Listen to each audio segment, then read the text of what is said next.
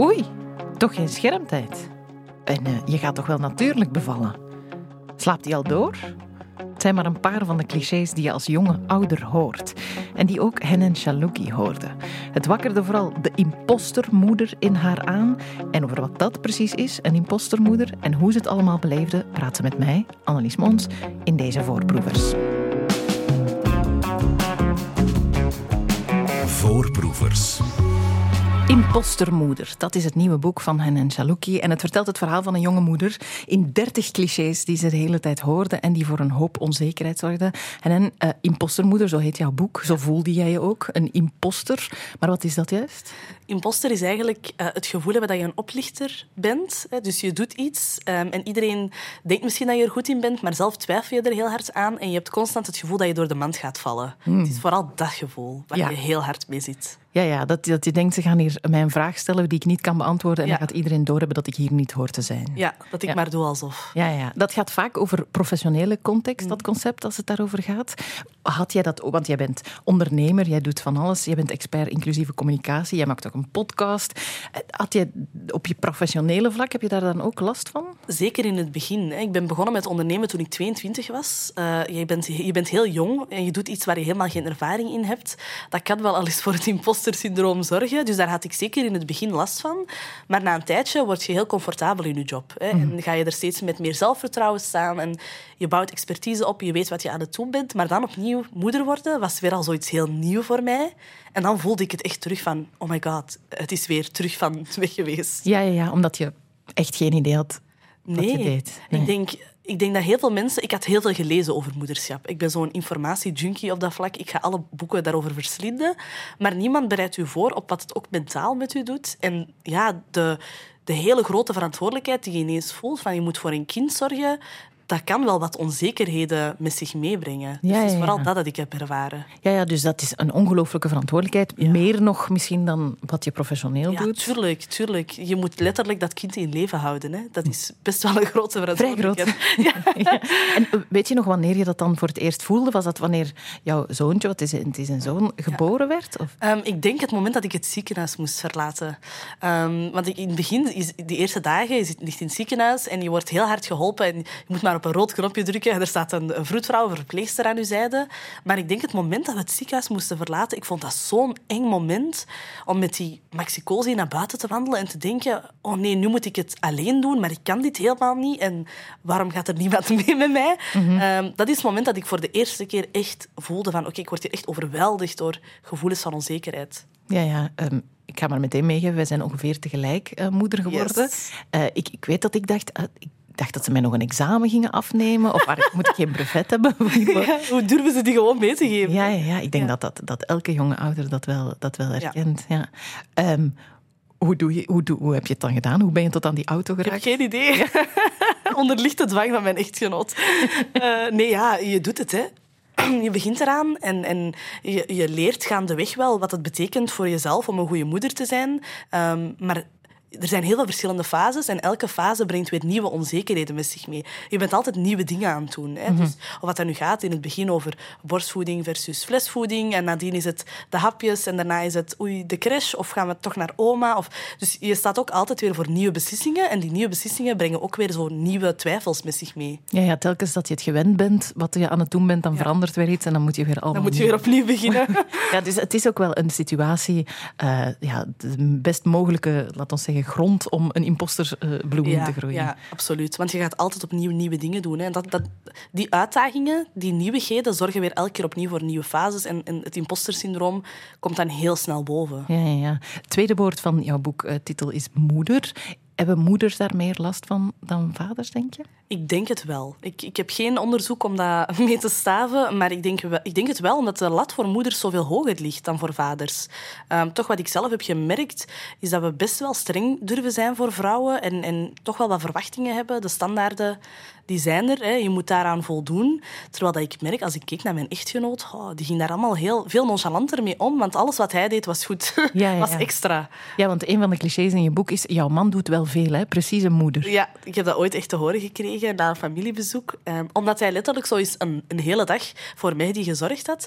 En zo af en toe zoiets deelde op Instagram van nu gaan we wandelen, nu ben ik dit aan het doen. En, en dan ik kreeg daar heel veel complimenten over. En de dag erna hoorde ik dan, ah, hij doet wel heel veel. Precies een moeder. En ik dacht, maar ik doe al die dingen ook.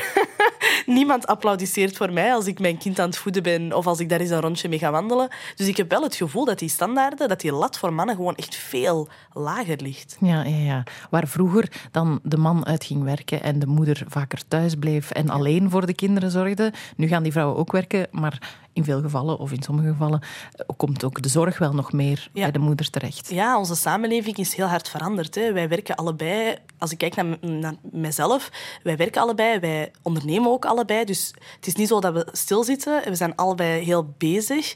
En de zorg voor het kind moet verdeeld worden. Dus als ik ervoor had gekozen om, om huismoeder te zijn, om, om thuis te blijven, dan was het evenwicht ook anders geweest. En dan had ik wel veel meer zorg kunnen opnemen, maar die, die traditionele rollenpatronen, die zijn er niet meer. En die zijn er voor heel veel gezinnen uh, niet meer. Er zijn veel meer tweeverdieners vandaag dan pakweg 50 jaar geleden. Mm -hmm. Dus is het ook normaal dat die moederrol en die vaderrol, dat die mee evolueert. Ja, ja, ja zeker.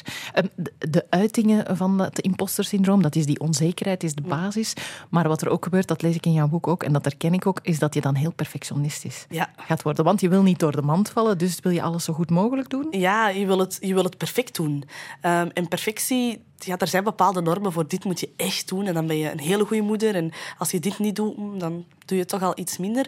Maar de perfectie nastreven in moederschap is redelijk onmogelijk, want je kan geen perfecte moeder zijn. Moederschap is heel messy, heel rommelig ehm, en elke dag is anders. En een keertje heeft je last van dit en de volgende dag is het weer iets anders. En dus je moet heel wendbaar zijn en constant meegroeien, mee evolueren. En de ene dag gaat wat perfecter verlopen dan de andere, maar het is heel moeilijk om dat te aanvaarden ook. En ik merkte, ook in mijn persoonlijke omgeving, maar zeker ook professioneel, ik ben echt omringd door perfectionisten. Hmm. En ik weet niet of dat iets is van deze generatie, maar ik merk wel dat we alle, het allemaal moeilijk hebben met dat evenwicht zoeken, omdat we ook alles zo goed willen doen. Niet alleen die moederrol, maar we willen een carrière uitbouwen die tip-top in orde moet zijn. We willen ook nog een, een, een, een onderneming hebben of iets doen in bijberoep, want we hebben ook nog passies en hobby's. En ja, dat gaat niet. Dat is onmogelijk om alles altijd perfect te doen. Ja, ja zeker als er zoiets van één jaar met eten zit te gooien in je huis. Dan, ja, dan wordt het nog, nog, nog moeilijker. Um, het, je wordt er ook angstig van, of dat, dat is ook in mijn geval. Ik, uh, ik heb een heel duidelijk beeld in mijn hoofd van jij dat je kind voor het eerst pindas wil geven, of pindakaas. ja. Want wat gebeurde er? Ik had zoveel angst dat hij een voedselallergie zou hebben en dat we dan zo heel snel naar het ziekenhuis moesten gaan. Dus ik heb hem echt zo de eerste keer pindakaas gegeven en ik zat echt klaar met autosleutel in de ene hand om echt zo, als hij een allergische reactie krijgt, moeten we direct vertrekken naar het ziekenhuis. Moet nu wel ook nuanceren, dat was heel sterk, dat was aangesterkt door het feit dat ik zo'n paar dagen ervoor op Instagram had gezien dat iemand iets had voorgehad met een, een ei-allergie. Dus voor de eerste keer ei had gegeven aan haar dochtertje. En ik was heel bang, want ik dacht, oh wow, wat als dit mij overkomt? Ik moet echt klaarstaan en, en klaar zijn om deze noodsituatie aan te pakken. Terwijl er ik en mijn echtgenoot hebben allebei geen allergieën. Komt totaal niet voor in onze, in onze familie. Of, maar ik had daar zoveel schrik voor dat er iets, dat er iets zou kunnen mislopen. Ja, ja dan komt het terug bij die verantwoordelijkheid. Je Ja. moet dat, dat ding in leven Dat ding, te houden. En ook, je wordt wel om de oren geslagen. Ik lees ook op Instagram heel veel verhalen van dingen die mislopen met kinderen. Dingen die er kunnen fout zijn. Of je kan misschien bij je baby van zes maanden al zien of er een diagnose van, ik zeg maar iets, het, eh, het autisme spectrumstoornis. Of, je wordt wel om je oren geslagen met, in dit geval het cliché, eh, wist je niet dat dit levensgevaarlijk is. Ja, er is gewoon te veel informatie. Er is echt, we worden daar echt mee overweldigd langs alle kanten. Eh, is er, zijn er dingen die we moeten weten? En sommige dingen zijn vanzelfsprekend en andere zijn helemaal niet vanzelfsprekend. Bijvoorbeeld, ik weet dat mijn zus tegen mij zei... Ah, je weet toch dat je je kind geen honing mocht geven? Want ja, ik, ik ben daar pas achter gekomen toen, dat, toen dat mijn zoontje al vier jaar oud was. En dacht ik, oh wow, dat is dus echt, echt heel gevaarlijk. Maar dat zijn geen dingen... Het is niet zo dat er een boek bestaat, alle dingen die je moet vermijden bij, bij je kind. Sommige zaken krijg je wel mee, via kind en gezin bijvoorbeeld, of via de huisarts, via de kinderarts.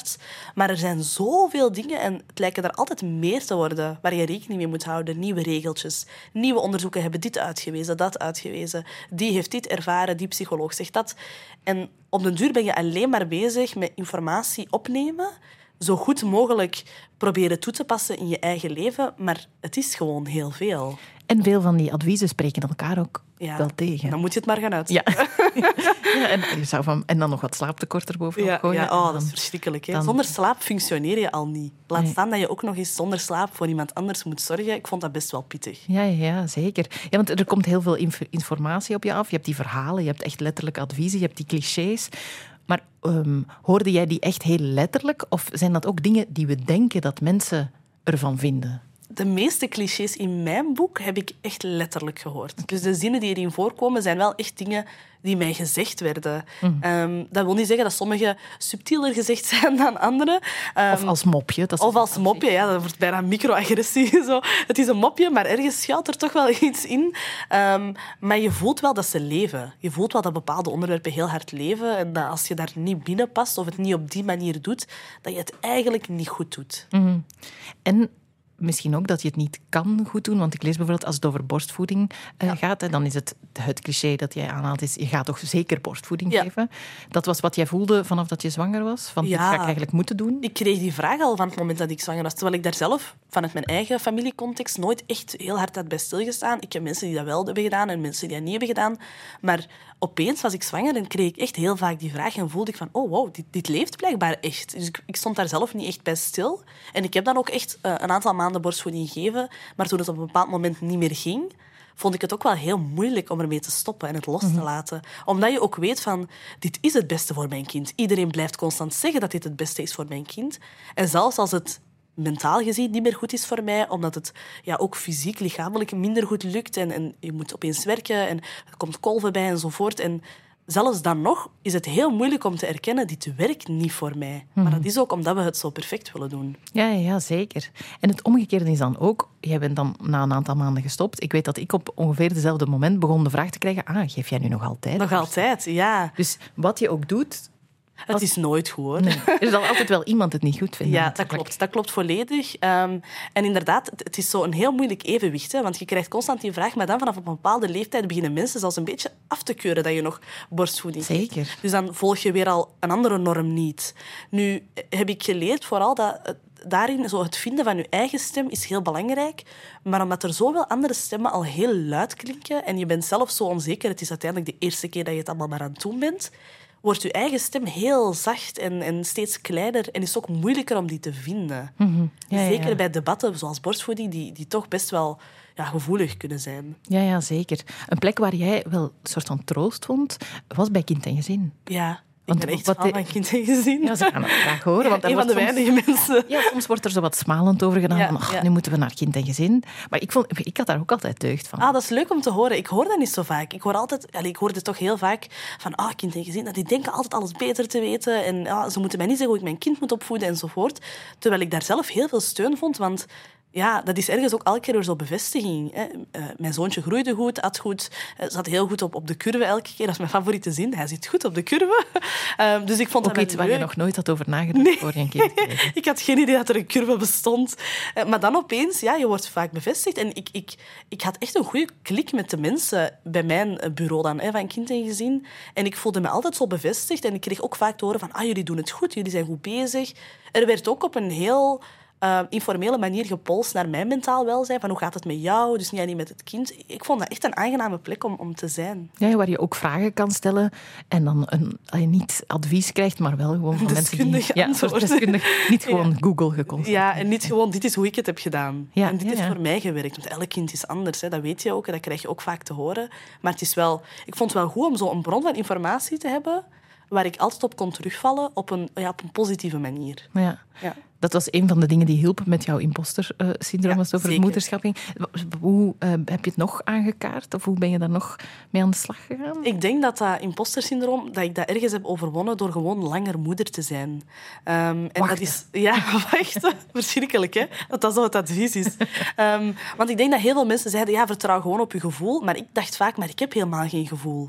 Dit is de eerste keer dat ik moeder ben. En soms voel je wel iets heel goed aan, maar soms weet je het ook gewoon niet goed. Hè? En dan was mij die aan het huilen en dacht ik, waarom huil jij? En hij kan natuurlijk niks zeggen, maar dat maakt u heel, ja, heel angstig bij momenten. En dan denk je, oei, is er iets wat ik heb gemist? Is er iets dat ik verkeerd heb gedaan? Heeft hij last van iets? Heeft hij pijn? Dus ik vond het heel moeilijk om dat te overwinnen. En sommige dingen hebben echt gewoon tijd nodig. Dus hoe ouder hij werd, hoe meer ik dacht, eigenlijk doe ik het niet slecht, want hij groeit goed. Het is een vrolijke baby. Ik heb, ja, ik, ik doe dat niet zo slecht, maar het heeft tijd nodig om dat te zien en te aanvaarden. Ja, het is goed advies. En er staan ook heel mooie tekeningen in uh, ja. van Grossin. Um, maar vooral dus ook die dertig clichés uh, die er in Impostermoeder staan, die als jonge ouders tegenkomt. Van de vreselijke slaapt die al door uh, vraag tot meningen over borstvoeding, over opvoeding. maar het boek gaat ook voor een groot stuk over jouw moeder. want je hebt ook een moeder. Zij was een van de, ja, is een van de speelfiguren natuurlijk in jouw leven. Was zij ook een van de mensen die dit soort uitspraken deden of net helemaal niet? Soms wel. Ja, mijn moeder kan op sommige vlakken ook heel stereotype dingen denken en zeggen. Um, maar als het van je moeder komt, in mijn geval toch, kan ik het heel vaak relativeren. Omdat ik weet, zij heeft een heel andere leefwereld. Uh, een heel ander leefwereld ten opzichte van mij. Uh, mijn moeder uh, heeft ja, tien kinderen gekregen. Dat is enorm veel. Dat kan je je nu toch pas echt inbeelden. Ja, nu je er één ja, hebt, dan weet je, als ik dit maal tien moet doen... Ik, heb, ik weet dat ik na mijn bevalling echt heb gedacht, hoe heeft mijn moeder dit tien keer gedaan? Um, maar dus ze heeft een heel andere context in, in heel veel vlakken. Ze heeft altijd thuis gezeten en voor de kinderen gezorgd. Uh, ik probeer uh, alles te combineren uh, met mijn activiteit als ondernemer, maar ook met andere dingen die, die ik graag doe. Dus ik kan bij haar ook wel dingen relativeren, omdat ik ook weet, ze bekijkt het echt vanuit haar perspectief en wij verschillen wel van elkaar. -hmm. Maar ah ja, aan de andere kant vind ik ook heel vaak troost in de dingen die zij zegt. Ja, ja, ja dat snap ik zeker. Uh, maar die spanning tussen generaties, dat is ja. misschien sowieso wel een groot verschil. Want het is, het is, wel een heel andere context. Ja, het is echt een gigantisch generatieverschil. En ik denk dat zij op, op heel veel vlakken een goede spiegel was wel voor mij. Dus waar zij altijd zoiets had van, ja, de kinderen is mijn focus in het leven, de kinderen uit huishouden, dat is wat ik doe. Um, dat wil niet zeggen dat zij in deze tijd dezelfde beslissingen gemaakt zou hebben. Maar op dat moment was dat gewoon vanzelfsprekend. Hè. Mm -hmm. Zij komt echt nog uit een context van uh, vrouw zit thuis, een man gaat werken. En dat werkte ook gewoon op dat moment. Nu, voor mij zou dat vandaag totaal niet werken. Ik, ben, ik zou, denk dat ik heel ongelukkig zou zijn als moeder als ik enkel dat zou doen. Um, maar het is wel interessant om eens te kijken van oké, okay, wat zijn nu de voordelen die zij daaruit heeft gehaald. Hè. Zij heeft wel... Die focus zorgt ook wel voor veel minder stress, bijvoorbeeld. Hè tien kinderen, heel veel stress uiteraard. Maar wel, dat is uw belangrijkste rol. Dat is waar je op focust. En al de rest is minder belangrijk of niet relevant. Terwijl wij wel in een, in een tijd zitten, zeker een generatie, die het allemaal probeert te doen. Wat ook weer uitdagingen met zich meebrengt. Ja, ja, en dat je vroeger ook minder overstelpt werd door berichten ja. zoals we het daarnet over hadden. En geen sociale media. Mijn moeder zat niet op Instagram en mijn moeder vergeleek niet met andere Instagram-moms.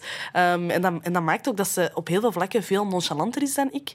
En ook zelf zegt van, oh, waar houd jij je nu eigenlijk mee bezig? Terwijl dat ik zo over bepaalde zaken heel lang kan stressen en de, de perfecte antwoorden kan zoeken en van alles proberen, ja, gaat zij toch op, op heel veel vlakken in, met een veel, ja, veel ontspannere houding mm -hmm. om met bepaalde dingen. Ja. En als jullie discussiëren, heeft zij natuurlijk altijd het argument: ik heb er wel tien ja. uh, groot, goed groot Dat hoor ik echt zoveel. Dus ook, ik ben hier nu, hè, ook omdat zij uh, Mehdi is gaan halen van de crash. En als ik straks Mehdi ga halen, dan weet ik, eender wat zij doet of eender wat hij heeft gegeten, of ik kan, kan daar commentaar op hebben, maar ik ga altijd horen, zeg, jullie zijn ook allemaal groot geworden. Ja, voilà, en dan is het einde discussie. En zij wint altijd, hoor. Ja, ja, snap ik. Ja, dat snap ik. Ja, want heel veel van de clichés in jouw boek heb ik ook heel veel gehoord uh, in dezelfde periode, want we zijn allebei bij een kleine twee jaar uh, moeder. Ja. Um, eentje dat ik zelf niet gehoord heb of niet kende, is uh, meteen na de bevalling naar je moeder. Ja, dat is heel cultureel. Ja, want, want dan was de verwachting er dat jij zou een tijdje bij je moeder gaan logeren? Niet de verwachting, maar het werd mij wel een aantal keer voorgesteld. Hè. En dan was het vaak mijn moeder die zei, zeg, als je bent bevallen, kom gerust een aantal weken bij mij logeren. En dat werd vroeger heel veel gedaan, vandaag nog steeds, zeker binnen de Marokkaanse gemeenschap, maar wel iets minder. En dat heeft eigenlijk ook te maken met het feit, ja, uw partner moet vaak al heel snel terug gaan werken en dan sta je er alleen voor met die baby voor de eerste keer. En dan is het bijvoorbeeld ja, ook wel heel mooi dat het wordt aangeboden van kom maar logeren en ik zorg wel voor jou. Dus mm -hmm. ik kom ook uit een traditie waarin dat eigenlijk voor een, een, moeder die net bevallen is, daar moet eigenlijk 40 dagen voor gezorgd worden. Dus er wordt voor jou gekookt en je wordt gepamperd en je, wordt, de baby wordt heel vaak overgenomen zodat jij kan rusten en bijslapen. Um, dus ergens is het wel logisch vanuit die culturele achtergrond dat mijn moeder bijvoorbeeld ook zei van zeg, waarom kom je niet een paar weken logeren? Maar ik vond dat zelf heel moeilijk, want ja, mijn man had vier weken, eh, die ging vier weken met mij thuis en ik wou dat ook echt met hem beleven. Um, het is ook niet de bedoeling dat je samen met het hele gezin gaat ah, Nee, hij zou niet meegaan. Nee, hij zou niet meegaan, nee. Dus ja, voor mij, ik wou ook wel graag echt terug naar mijn eigen huis, naar mijn eigen stekje. Ja, ja en aan je gezin beginnen. Ja, je, gezin. ja, je hebt daar ook zo lang naar uitgekeken en in je hoofd, of in mijn hoofd, was het zo alles ligt op zijn plaats. Ik heb thuis alles wat ik nodig heb. En ik wil ook zo wennen aan dit nieuwe leven. Dus voor mij was zo thuis wel de plek waar ik wilde zijn. Ja, terwijl je ook wel schrijft van, ik was net moeder geworden en eigenlijk wilde ik vooral ook zelf bemoederd worden. Ja, ik had daar wel nood aan. Dus het is niet zo omdat ik niet wou gaan logeren dat ik die zorg niet wou. Maar ik heb die wel gekregen op andere manieren. Mhm. Dus als ik ook schrijf van, ehm, ik wil bemoederd worden, dan is dat vooral, ja, er gaat zoveel door je hoofd en ook letterlijk door je lichaam. Al die hormonen, eh, die kraamtranen. Het is heel eh, ja, heel belangrijk dat je op dat moment goed wordt opgevangen. En dat is wel iets waar dat, zeker binnen mijn leefwereld wel ruimte voor gemaakt wordt. En bijvoorbeeld, mijn moeder kookte echt wekenlang voor mij. Ik kreeg ook van mijn schoonfamilie af en toe eten opgestuurd. En ehm, ja, zoals bijvoorbeeld, ik kom een paar uur bij u zitten, ga maar slapen. Heerlijk om dat, te, kunnen, om dat te kunnen doen. Ja, ik had daar wel nood aan. Ik ben wel heel blij dat ik daar ook echt gebruik van heb gemaakt. Ja, ja, dat snap ik. Ik was daar ook wel echt wat jaloers op als ik het las in jouw boek. Dat je thuis komt van de materniteit en dat er een zus heeft gekookt en een andere Ja. zus ook. En het huis is mooi, proper. En een soort open armen waarmee je thuis komt. wel. Ja, ja, ik heb wel een hele warme familie. We zijn met heel veel, wat soms voor de nodige drama zorgt, uiteraard. Maar we zorgen wel voor elkaar. Ehm, en ik heb daar ja, ik heb daar nooit zo echt bij stilgestaan tot ik dan zelf voor de eerste keer moeder werd. Maar er zit ook heel veel wederkerigheid in. Hè. Waar ik vroeger op de kinderen van mijn zussen en broers heb gelet, is het, is het nu ook omgekeerd. En ja, ze zeggen toch vaak, it takes a village. Ik geloof daar heel hard in. Ik denk niet dat dit iets is wat we allemaal alleen moeten doen. Dat maakt het alleen heel zwaar. Ja, ja, zeker. Ja, en dan ben je gezegend met een grote village. Ja. Waar zelfs, want eh, als het gaat over je kind al dan niet naar de crash doen, ook daar er worden in de familie ook kinderen echt opgevangen Vangen. Ja. door andere familieleden. Ja, mijn zoontje is zelf het eerste jaar naar mijn schoonmoeder gegaan. Dat is een gigantisch privilege om dat te kunnen doen. Om te kunnen zeggen, ik breng die naar oma en oma zorgt daarvoor. Vier dagen per week. Ja, dat is fantastisch. Hij krijgt daar de volle aandacht. Ehm, dus dat, ik heb daar ook wel van genoten. Maar dan op het moment dat ik had beslist van oké, vanaf de leeftijd van één jaar wil ik hem wel graag naar de crash brengen. ehm, ook omdat het praktisch iets gemakkelijker zou zijn. Ja, dan, dan merk je toch ook dat daar heel veel ja, ideeën over bestaan. Hè. Zeker in deze tijden, waar je af en toe toch wel minder eh, fijne dingen hoort over crashes en, en de kinderopvang en onthaal, onthaalmoeders. En dan denk je, ah, oei, moet ik mij dan ook wel daarvoor opnieuw gaan verantwoorden? Dus dat is toch ook weer zoiets heel gevoelig. Ja, ja, ja, ja. Dan zeggen ze, eh, een diamant zou je ook, of hoe schrijf je het? Een Ja. diamant zou je ook niet achterlaten. Ja, iemand heeft dat dus ook echt letterlijk tegen mij gezegd van ah, je kostbaarste bezit, maar een diamant zou je niet achterlaten elke dag. En ik vond dat echt heel pijnlijk. En die persoon kende mij ook niet. Nee, nee, dus die kende mij niet, die kende mijn gezin niet en, en had toch meteen al zo'n oordeel klaar. Ja, we moeten niet zo hard zijn voor elkaar. Nee, nee, dat is misschien wel zeker een onderliggende boodschap. Ja. Ehm, als het over de village gaat, het heeft ook wel een nadeel, een grote village hebben. Dat, eh, dat komt dan aan bod als je een naam zoekt Ja. eh, voor, voor je kind. Want dat was niet zo makkelijk. Nee, er zijn heel veel dingen waar je aan denkt bij een naam. En zeker in mijn geval, hè, ik heb, eh, ik heb een, een, een Marokkaanse achtergrond. Ik ben ook moslima, dus je zoekt ook een naam die binnen de, die binnen de traditie past, maar ook die uit te spreken is in deze, in deze samenleving. Dus ik wou ook geen al te moeilijke naam. En wij hielden van klassieke namen. Maar klassieke namen hoor je heel veel. En we hebben zo'n grote familie. Dus op een bepaald moment ga je ergens op moeten inboeten. Je gaat minder keuze hebben, minder opties hebben. Of je gaat minder origineel moeten zijn, maar je kan niet alles hebben in het leven. Nee, ja, ja. En uiteindelijk eh, ben je wel, heb je een hele mooie naam gekozen. Ja, ik ben heel blij met de naam Mehdi. Ja, ja, ja. En dat was nog geen neefje of geen schoonbroer? Nee, nee, of geen, eh, nog niet. Geen andere, geen andere dingen. Ehm, eh, is dat ook wat je hoort van mensen die jouw boek nu lezen? Het is nu uit. Van, als het over die village gaat, dat, dat veel mensen daar wel echt die steun, dat die die misschien wat meer wat missen dan dat jij ze hebt gemist? Ik hoor heel veel verschillende dingen. Dus als, over het algemeen merk je dat het boek heel veel herkenbaarheid oproept. Maar als het over die village gaat, dan hoor ik bijvoorbeeld van Marokkaanse eh, vriendinnen of mensen die het al hebben gelezen van oh, dat is heel herkenbaar. En dan merk ik bij mijn witte Vlaamse vriendinnen dat dat toch veel minder het geval is. En ik weet bijvoorbeeld, ik had vorige week mijn boekvoorstelling, dat er iemand nadien naar mij kwam en zei van jij bent zo goed omringd en wij hebben dit gewoon niet meer. En ik vind dat heel erg. Ehm, dus ja, ik merk toch wel dat, dat, dat daar nog altijd wel een verschil in zit. Dat, dat, dat die culturele achtergrond daar ook wel een belangrijke rol in speelt. Ik vind dat heel jammer dat sommige mensen dat niet hebben, want ik gun het iedereen wel heel hard. En eh, je hebt eh, een boek geschreven, Impostermoeder, waar we het vandaag over hebben. Eh, Maar je doet ook eigenlijk wat ik doe. Dat is dan andere moeders uitnodigen, bij in jouw geval in een podcast. Het nieuwe seizoen van Wat Zij Wil interview jij specifieker. Want het gaat altijd over ondernemende vrouwen. Ja.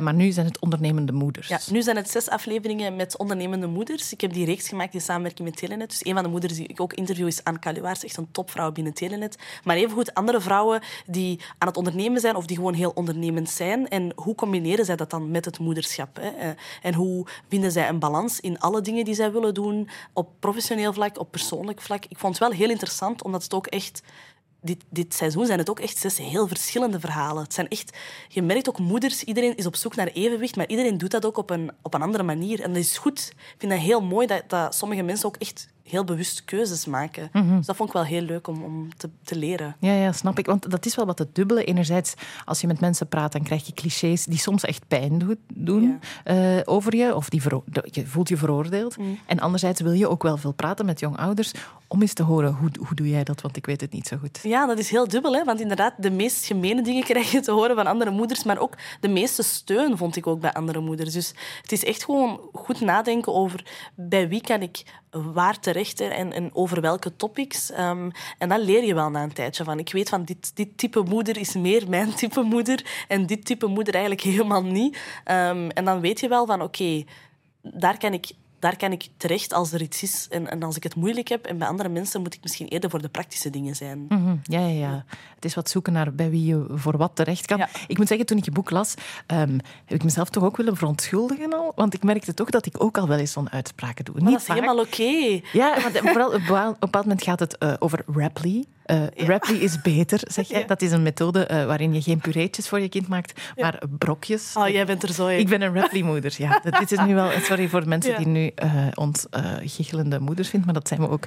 Um, maar het, het, is wel... Ik, ik vond het um, een openbaring om dat te ontdekken, omdat ik niet wist dat er een alternatief was aan die pureetjes. Dus ik, ik zag Rapley en nu verkondigde ik dat tegen iedereen. Maar ik voelde ook meteen van uh, als moeder, je besteedt heel veel zorg aan de keuzes die je maakt. En je vindt ze heel belangrijk, omdat je je kind heel graag ziet. Je wilt het natuurlijk zo goed mogelijk doen. Dus als iemand anders het anders doet, dan... Heb je snel het gevoel dat je zo moet, moet gaan uitleggen? Ja, wat zegt dat dan over mij? Doe, ja. doe ik het dan fout als iemand ja. anders het anders doet? Eigenlijk is het dat, hè? En dat is ook een beetje het probleem. Hè? Want waarom kunnen we niet gewoon aanvaarden dat er heel veel verschillende manieren zijn om het goed te doen? Mhm. Mm. Waarom is er maar één perfecte manier? Um, en ik denk ook heel veel van die uitspraken die gedaan worden, worden ook niet gedaan met slechte bedoelingen. Mensen bedoelen het vaak heel goed, maar dat wil niet zeggen dat het ook goed aankomt. Dus het is ook zo intentie van impact onderscheiden op bepaalde vlakken. Um, en ik denk ook ja, aanvaarden dat er niet één manier is om een goede moeder te zijn. Mm -hmm. Rapley, top, doe je ding. Was absoluut niet mijn ding. Um, maar dus dat kunnen aanvaarden, daarover kunnen praten en kunnen lachen zonder dat daar enig oordeel aan, aan moet worden toegevoegd, dat vind ik eigenlijk wel heel waardevol. Ja, ja zeker. Ja. Uh, want merk je ook dat jij soms wel zo'n uitspraken doet? 100 procent. Ja. Ik ben er zeker van dat ik dat al heb gedaan. En soms betrap ik mij erop en dan, dan voeg ik meteen Bijvoorbeeld, een, nieuwe mama vraagt mij iets en ik ga meteen zo mijn advies opleggen en mijn clichés. En dan zeg ik meteen ook, maar elk kind is anders. dat is zo mijn standaard zin geworden om overal aan toe te voegen. Dit is wat ik heb gedaan en ik geloof daar heel hard in, maar elk kind is anders en doe vooral wat jij goed vindt en wat jij belangrijk vindt. Mhm. Dus ik probeer daar wel meer op te letten. Ja, ja, dat kunnen we allemaal doen. Dat is misschien ja. een goede manier, omdat die impostermoeder, we hebben al gezegd, tijd is belangrijk om die een beetje te sussen. Mm. Uh, niet te veel uh, gemene uitspraken doen tegen elkaar lijkt mij altijd een goed advies. Zijn er nog dingen dat de maatschappij kan doen om te helpen, denk je? Oh, er zijn heel veel dingen in onze maatschappij die gewoon niet goed zitten op dit moment. Er zijn heel veel structuren die beter moeten om ouders ook gewoon beter op te vangen. Niet enkel moeders, ouders in de breedste van het woord. Als je kijkt naar onze kinderopvang bijvoorbeeld, waarom loopt daar nog altijd zoveel mis? Waarom zijn er nog altijd uh, negen kinderen voor één begeleider? Dan denk ik, ja, dat zijn allemaal dingen die wij beter kunnen doen. Dat ons beleid ook gewoon beter moet doen. Aan de andere kant denk ik ook, wat we zelf ook kunnen veranderen, is milder zijn voor onszelf. Wij, wij leggen de lat heel hoog en soms moeten we aanvaarden dat het niet allemaal zo hoog, dat het niet voor alles zo hoog moet liggen, dat het redelijk onhaalbaar is. Maar daar heb je ook goede systemen voor nodig. Dus ja, want hoe doe je dat? Ja, die zorg van de samenleving moet echt samengaan met, met de zorg voor jezelf. Nina Mouton heeft dat ook onlangs gezegd in, in mijn podcast. Um, en ik merk dat dat, dat dat een heel belangrijk punt is waar we elkaar moeten vinden. Mhm. Mm -hmm. um, ik denk als, als de kinderopvang beter zou in elkaar zou zitten, dat heel veel moeders en ouders al veel minder stress zouden hebben bij het achterlaten van hun kind. Um, en dat maakt ook dat je een, een moeder bent met meer mentale rust, hè, een, een, een, betere werknemer, een betere ouder. Uh, maar dat zijn dingen die we niet alleen kunnen oplossen. Nee, nee, nee, nee. En die ook zorgen voor... Er zijn ook veel ouders die uitvallen omdat het allemaal te veel is natuurlijk. Ja, ik begrijp het ook. Het is ook gewoon heel veel. De, de, de, de, de druk van een voltijdse job of een onderneming te combineren met het ouderschap. Uh, ook nog eens daarnaast af en toe een sociaal leven uit te bouwen, een, een gezonde relatie onderhouden, want je wilt natuurlijk ook zijn voor je partner. Dat zijn allemaal dingen die heel veel tijd en energie vragen, maar we kunnen niet altijd overal zijn met de volle 100% energie die we hebben, dat, dat bestaat gewoon niet. Nee, nee, je kan niet werken alsof je geen kind Nee, dat is zo'n ding. Hè. Je werkt alsof je geen kind hebt en moeder zijn alsof je geen werk hebt. Uh, ja, dat, dat werkt niet. Nee. Hoe is het nu met de impostermoeder in jou? Veel beter. Het zal af en toe zeker nog wel de kop opsteken. Bijvoorbeeld nu heb ik... Uh, dus Mehdi is 18, bijna 19 maanden oud, stapt nog niet. Geeft mij heel veel stress. Ook al weet ik en heb ik bevestiging gekregen van de, van de kinderarts. Alles is in orde. Het is echt gewoon... Hij is bang om te stappen. Toch gaat dat me weer stress geven van... Oei, heb ik iets verkeerd gedaan? Had ik hem al vroeger moeten stimuleren? Dus dan, dan durft het af en toe nog wel eens de kop opsteken. Maar over het algemeen voel ik me wel veel zekerder, omdat ik ook het resultaat zie van de afgelopen anderhalf jaar. Het is een heel vrolijk en gelukkig kind. En ja, meer kan ik eigenlijk niet wensen. Het bewijs dat je het goed hebt gedaan is eigenlijk hoe goed je het doet. Zou je iets anders doen als je nu terugkijkt naar dat begin? Ik denk dat er heel veel dingen zijn die ik anders zou doen. Um, ik denk dat ik sneller zou leren loslaten. Ik, ik, ik, heb, ik had de perfectionist in mezelf echt al lang moeten temmen. Um, en ik heb daar veel te lang mee gewacht als het gaat over, over het ouderschap. Dus dat is wel iets wat ik, uh, wat ik opnieuw niet meer zou doen. Ja, ja, dus van op voorhand al aan de slag te gaan met misschien moet ik iets minder perfectionistisch Ja, ja, voilà. Allerzijds, perfectionisme, het brengt ons ook wel op plekken. Jij stond heel jong op zo'n lijst van 30 under 30, om mensen om in doog te houden uh, uh, die nog heel jong zijn. Uh, dat is misschien ook te danken aan jouw perfectionisme. Ja, en dat is, ja, dat is langs de ene kant heel positief, en langs de andere kant ook helemaal niet. Want wat dat mensen niet zien, is dat je dus wel constant heel hard aan het werken bent, heel veel druk legt op jezelf. Ik ben heel ambitieus, ik ben nog altijd heel ambitieus, maar ik heb wel veel meer weten te relativeren toen ik moeder werd. Je beseft ook opeens dat werk ook niet alles is. Mm. Dat was iets wat ik zelf heel moeilijk te aanvaarden vond, want ik werk ook heel graag. Maar dan besef je van, oké, als ik er morgen niet meer ben, dan zijn het niet mijn klanten die mij uh, jarenlang zullen missen, maar wel mijn kind bijvoorbeeld. En dan, dat helpt wel om bepaalde dingen in, in perspectief te plaatsen, vind ik. Ja, ja, zeker. Ik vond het ook verhelderend dat het niet meer over mij hoefde te gaan. Dat het zo ook over iemand anders mocht gaan in mijn leven. Dan. Dat, dat je iemand anders op de eerste plaats voilà. uh, mocht zetten. Uh, Helen dank je wel voor uh, Impostermoeder, het boek, en om hier te zijn. Ik vond het heerlijk dat je erbij was. Ik vond het ook superleuk om hier te zijn. Het doet mij plezier en succes met alles, ook met de impostermoeder in jezelf. Dankjewel.